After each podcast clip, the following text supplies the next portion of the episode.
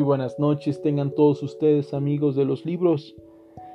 Hoy quiero compartirles a ustedes un pequeño fragmento que me ha gustado bastante al grado de compartirlo con gran efusión, con gran eh, amor por la lectura. Es la tercera vez que he tratado de leer este libro y por vez primera llego hasta estos extremos porque leer a Fernando del Paso significa llevar un viaje a una lectura caleidoscópica. Siempre vas a aprender de él la pintura, siempre vas a tener con él autores de música clásica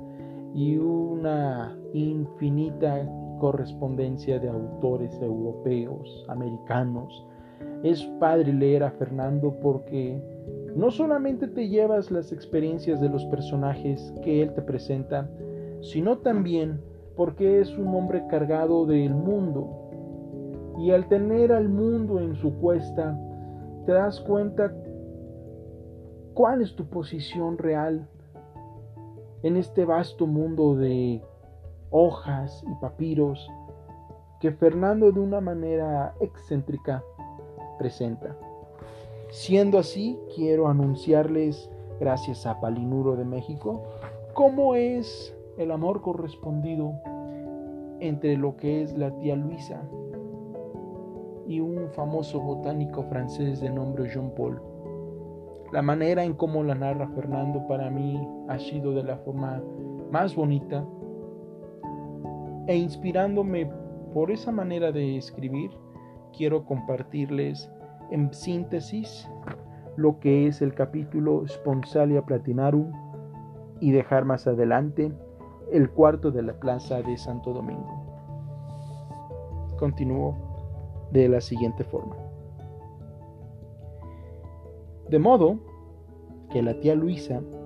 quedó en libertad de recorrer sola París y la exposición universal. Y la vieron, en efecto, soltarse el cabello en los jardines de Luxemburgo, para sobrenadar en las cerámicas y las jurisdicciones de las rosas, caminar de café en café y de rima en rima por los desfiladeros de Saint-Germain-de-Prés, llegar al campo de Marte para visitar la sala de las fiestas o bajar de un coche, o en el trocadero para conocer el castillo de agua y el panorama del Congo o hacer mil cosas más como comprarle a la fortuna una docena de peras melba en la rue Montefort y pasarse mañanas enteras en la Maison Aristide de Bouchot en la rue de Bac y confirmar a la vista de los, de los vitrales de la Santa Capilla y a la luz del sol que se descomponía en los siete colores del espectro bajo la cúpula del Palacio de la Óptica, que ella, Luisa, había nacido en un momento propicio a las estrellas, puesto que le era dado contemplar ese feroz inventario de luces y sorpresas, y asomarse desde su ventana en los campos elíseos, para admirar los suspiros rodantes, los ríos de tolvas y quitasoles, los franceses de pan largo y las turistas de tul, y especias que no cansaban de pasar todo el día, toda la noche. Así fuera la hora de México, la hora del Café de Peu,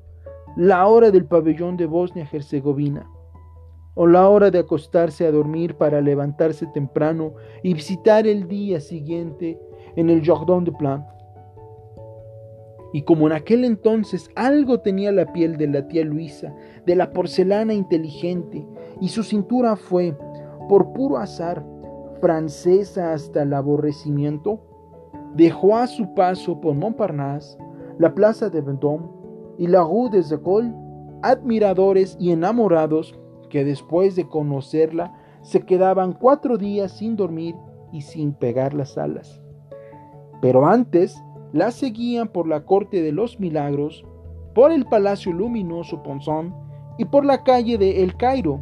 donde los árabes vendían espadas damasquinadas y brocados con muebles con incrustaciones de nácar.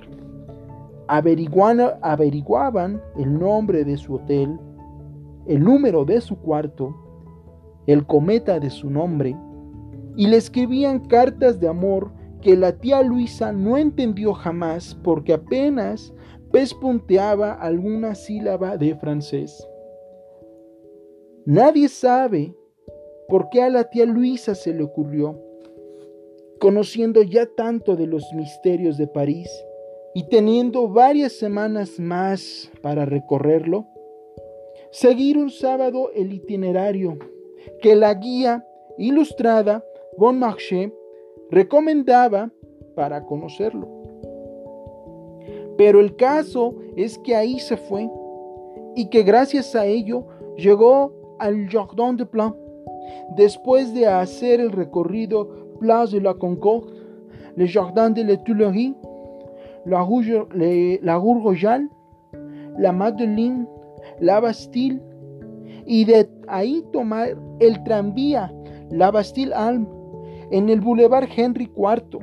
y el Pont Sully. Y en el momento en que Jean-Paul tenía 10 minutos de haber entrado al pabellón de las plantas tropicales, fue en otras palabras, solos los separaban las casas de las plantas acuáticas, las plantas alimenticias e industriales, las plantas medicinales, las plantas anuales y las plantas vivaces de ornamentación. Pabellones todos que la tía Luisa recorrió, abuelo de pájaro, como lo recomendaba Le Bon Marche. Jean Paul era un botánico francés que hablaba español y que por una coincidencia se especializaba en opuncias y otras cactáceas de las altiplanicies desérticas mexicanas, y sentía una debilidad especial por la flor del látigo de tallos colgantes y por las flores de carmesí satinado del nopalillo. Tal vez no fue una coincidencia, porque la tía Luisa fue a París a, sentir nostalgia de México y regresó a México para sentir nostalgia de París. Como en cierta forma le sucedió a Jean Paul, que cuando vino a América lo hizo no solo para alcanzar a la tía Luisa, sino también con el propósito de seguirle las huellas a las plantas y árboles que le debían su nombre o su descubrimiento, a botánicos y aventureros franceses, y otros personajes europeos. Entre ellos figuraban, según sus noticias, la bugambilia, llamada así como una de las islas Salomón, en honor del navegante francés Luis Antonio de Bougainville, y el flamboyant, también llamado por Tournegot Fort, Poinciana, en nombre a Monsieur de Poincy, patrón de la botánica y gobernador de las Antillas y por otros llamado árbol de fuego. Aunque dicha sea la verdad, a Jean Paul también le interesaba conocer los jardines mexicanos que Bernal Díaz del Castillo comparó a los encantos descritos en Amadís de Gaula. Estudiar la aristoloquia con cara de pelícano y olor nauseabundo que sirve para la mordedura de serpientes tropicales y admirar las humildes flores del cacao Maitli que le dan su sombra perfumada a las plantas del cacao. Hay quien dice, sin embargo, que la tía Luisa se enamoró de Jean Paul fascinada por el lenguaje y la sabiduría del joven botánico. Nunca antes había conocido a nadie que hablara de vegetales altociánicos, de la multiplicación por esquizogénesis y de la savia ascendente que se dirige a la sumidad de las plantas. Con tanta naturalidad como cualquier otra persona habla del estado del tiempo, la obra del teatro que vio el domingo o la última epidemia de gripe asiática. Y nunca se imaginó que hubiera alguien capaz de darle el nombre de emergencias a las espinas de las rosas llamar capítulos a las inflorescencias o designar con la palabra alas a la membrana de los frutos de los arces. Con Jean Paul, la tía Luisa aprendió la existencia del calendario de flora. Supo que los hongos tienen enfermedades holandesas y que un exquisatum es un vegetal seco y preparado, acompañado por una etiqueta donde va su nombre genérico, específico y vulgar, además de la localidad, el nombre del colector y la fecha en que fue coleccionado. Jean Paul le regaló a la tía Luisa un ramo de exicata, de la flor más modesta, la violeta, o viola odorata, como dijo Jean Paul,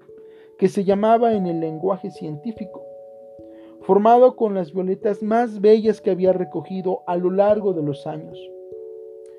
Una en el Alto Loira, otra en la Normandía, una más en las bocas del Ródano, y así por el estilo. La tercera teoría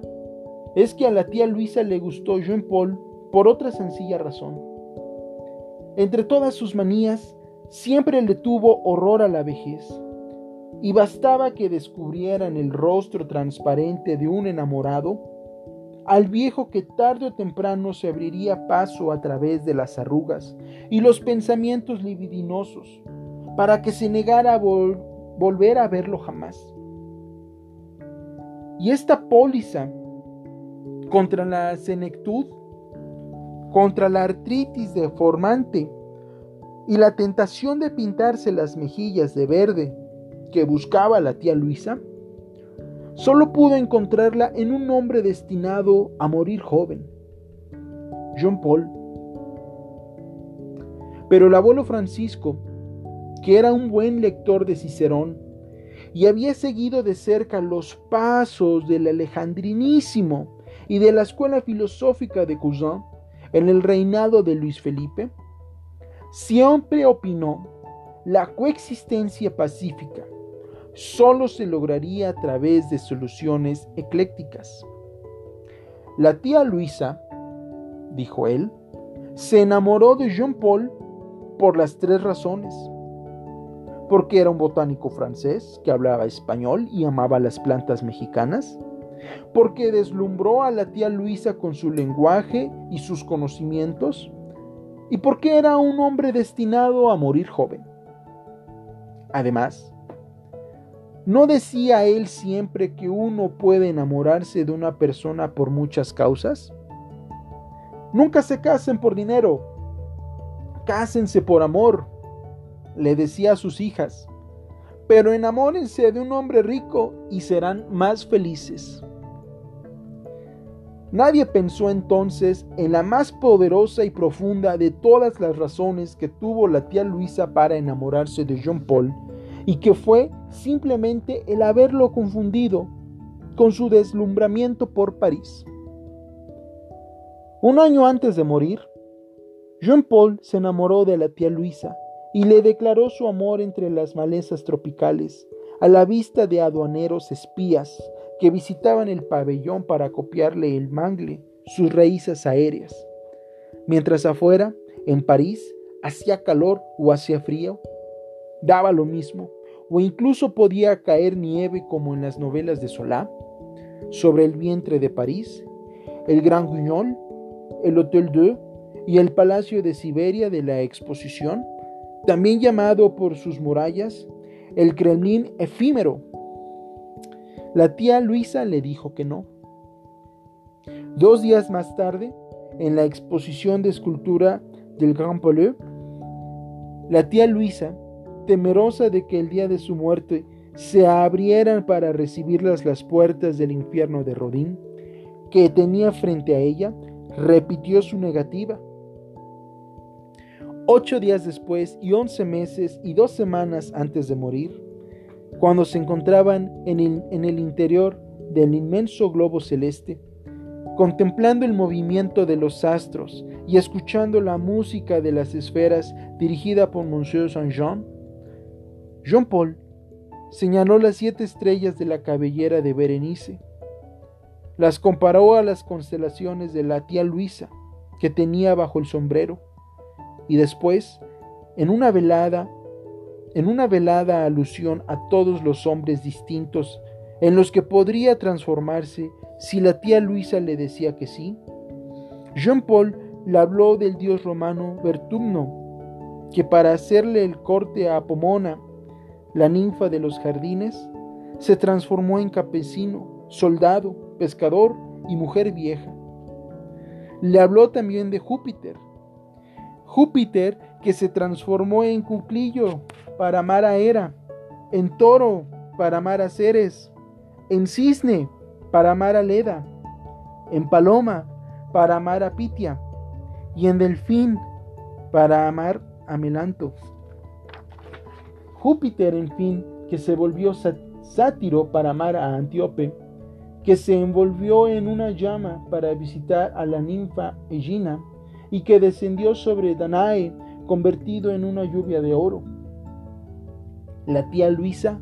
le dijo que no. Veinte días después, una tarde del año 79 de la era cristiana, o sea, 1822 años antes de morir, cuando visitaron el Vesubio en París, Jean Paul, vestido con la toga romana y rodeado de esclavos con las cabezas afeitadas, le declaró su amor a la tía Luisa en el momento en que el volcán comenzó a rugir y a lanzar las cenizas ardientes que sepultaron el pueblo de Pompeya. Y la tía Luisa, aterrorizada, le dijo que no. Jean Paul repitió su declaración por teléfono y por telégrafo en el Palacio de la Electricidad, transformado en ciudadano del siglo XX. Y entre Venecia y Constantinopla, cuando navegaban en el mareorama de París, transformada ella en una joven viajera que por primera vez conocía el mar, y él en un viejo lobo que conocía todas las islas habidas y por haber, las célebes, las Hébridas, las Malvinas y la isla de más a tierra, Jean Paul le declaró su amor a la tía Luisa. Y nuevamente, y a voces, en el jardín de aclimatación del bosque de Boloña, cuando viajaba disfrazado de explorador escocés, al lomo de un dromedario, tras el elegante en el que iba la tía Luisa, vestida de cazadora inglesa. Y la tía Luisa le dijo que no sonriendo cuando salían de la casa de la risa, donde Jean Paul, para seducirla, se transformó frente a un espejo en el botánico francés que hablaba español más gordo del mundo. Un día visitaron Le Tour de Merfayou, que era para asombro de la tía Luisa una casa al revés. Se entraba por el desván y se subía después al tercer piso, y luego al segundo, y al primero, y así hasta llegar a la planta baja y al sótano. Las alfombras y los muebles estaban clavados en los techos. Las lámparas se levantaban en medio del piso como fuentes de cristal, y a través de las ventanas, y gracias a un juego ingenioso de espejos y cristales, se veía todo París al revés. En el desván la tía Luisa le dijo que no a Jean Paul. En el tercer piso le dijo que lo iba a pensar. En el segundo le dijo que tal vez sí. En el primero, Jean Paul de un brinco arrancó un Narcissus poeticus que descendía del techo colgando de un florero al revés y en la planta baja se le entregó a la tía Luisa, que se lo agradeció en silencio. En el sótano, la tía Luisa, dándose cuenta de que no solo París y el mundo estaba de cabeza por la exposición, sino también ella, y su corazón por Jean Paul le dijo por fin que sí, con todas sus letras. Y luego, tomados de la mano, bajaron corriendo hasta la mansarda y salieron rumbo al cielo, volando por la chimenea. Ocho meses antes de morir, cuando todavía en México florecen los cabellos de ángel, Jean Paul comenzó a preparar un viaje largo en barco, en el que de verdad aprendería a resolver los crucigramas del viento y conocería el espesor de las marinas. Seis meses más tarde y dos antes de morir, cuando tanto en México como en París florecen todavía las nochebuenas púrpuras, Jean Paul, con tres baúles filipinos llenos de ropa y manuscritos, sus cartas de dispersión y su bastón Raunjunkear para medir la frecuencia de las especies vegetales, además de libros y más libros entre los que no faltaban las obras del barón de Humboldt, la biología central y americana de Hemsley y las memorias de los gabinetes de historia natural de Lamarck, cruzó el océano Atlántico y comprobó, entre otras cosas, que no solo el mar es eterno, sino también que la fosforescencia nocturna de las aguas, producida por millones de organismos microscópicos, tenían el mismo color chartreuse que los ojos de la tía Luisa. Las calles de Veracruz recibieron a Jean Paul en abril con la eclosión amarilla de las flores del cojón de oro mes y medio y de, de oro mes y mes y medio antes de morir, menos las seis horas que perdió al cruzar el océano y que nunca volvería a recuperar. Y dos días después y quince antes de pedir la mano de la tía Luisa, las jacarandas de la Ciudad de México alfombraron los parques con pétalos morados en honor de Jean Paul y Luisa. Tres semanas después, los bisabuelos, para anunciar el compromiso, dieron un banquete en el que todo el menú era una serie de delicias cocinadas con flores. Los invitados comieron, entre otras cosas, sopa de flor de calabaza, ensalada de flor de colorín, guisado de flor de garambullo, postre de Alejandría o flor de templo con rosas azucaradas, y se brindó a la salud de los novios con agua de flores de Jamaica. Diecinueve días después y seis meses antes de la fecha fijada para la boda, Jean Paul viajó a la ciudad de Guadalajara para estudiar la flora de sus jardines y llegó dos días antes de su muerte cuando la ciudad estaba cubierta de flamboyanes en flor. Un día y medio después, y ocho horas antes de morir, Jean Paul caminó por las calles de Guadalajara. Consultó en la biblioteca la Historia Plantarum Novae del doctor Hernández. Compró unas camisas y, y regresó al hotel para escribir con tinta morada de la mapa rosa una carta para la tía Luisa y otra para su madre en Francia. Dos horas después, ya de noche, salió a caminar y se dirigió a un parque público al que llegó hora y media después de salir del hotel y quince minutos antes de morir. Cinco minutos antes, un hombre había llegado al mismo parque. Diez minutos después, Jean Paul se sentó en una banca, bajo un flamboyán, y comenzó a soñar con el viaje de bodas que haría con la tía Luisa, seis meses después, y en el cual iban a seguir un, un itinerario floral por la República para conocer los árboles de clavellina que crecen en los cementerios de Alpuyeca, la flor de tigre que se da en los caminos de Guerrero, el pie de pájaro que florece a la sombra de las pirámides del Tajín. Y soñó también con los hijos y la casa que tendrían varios años después. Cuatro minutos más tarde, Jean Paul había cumplido ya los 40 años y era un botánico tan famoso como lo fueron en sus tiempos Le Boulois, Mutis o Vavilov. Dos minutos después era un viejo lleno de diplomas, recuerdos e invernaderos donde crecían las orquídeas y las convulvuláceas. Un minuto y treinta segundos antes de morir, Jean Paul agonizaba en su cama, atendido por la tía Luisa y un sacerdote, y rodeado de su gloria sus hijos, sus nietos y amigos que habían venido de muy lejos, del Jardín Botánico de Buenos Aires o del Arlon Arboretum de Boston, para asistir a sus últimos momentos. Diez segundos después, el hombre le cortó la yugular. Un minuto y veinte segundos más tarde, sesenta años antes de morir en su cama y veintiocho antes de que fuera descubierto el manuscrito del indio Juan Badiano, seis semanas después de haber llegado a México y veintitrés años después de haber llegado al mundo, Jean Paul murió desangrado cinco horas después de un derrame cerebral. Dos días antes de sus funerales, 83 años después de haber llegado al mundo y 60 después de haber muerto, asesinado en un parque de Guadalajara.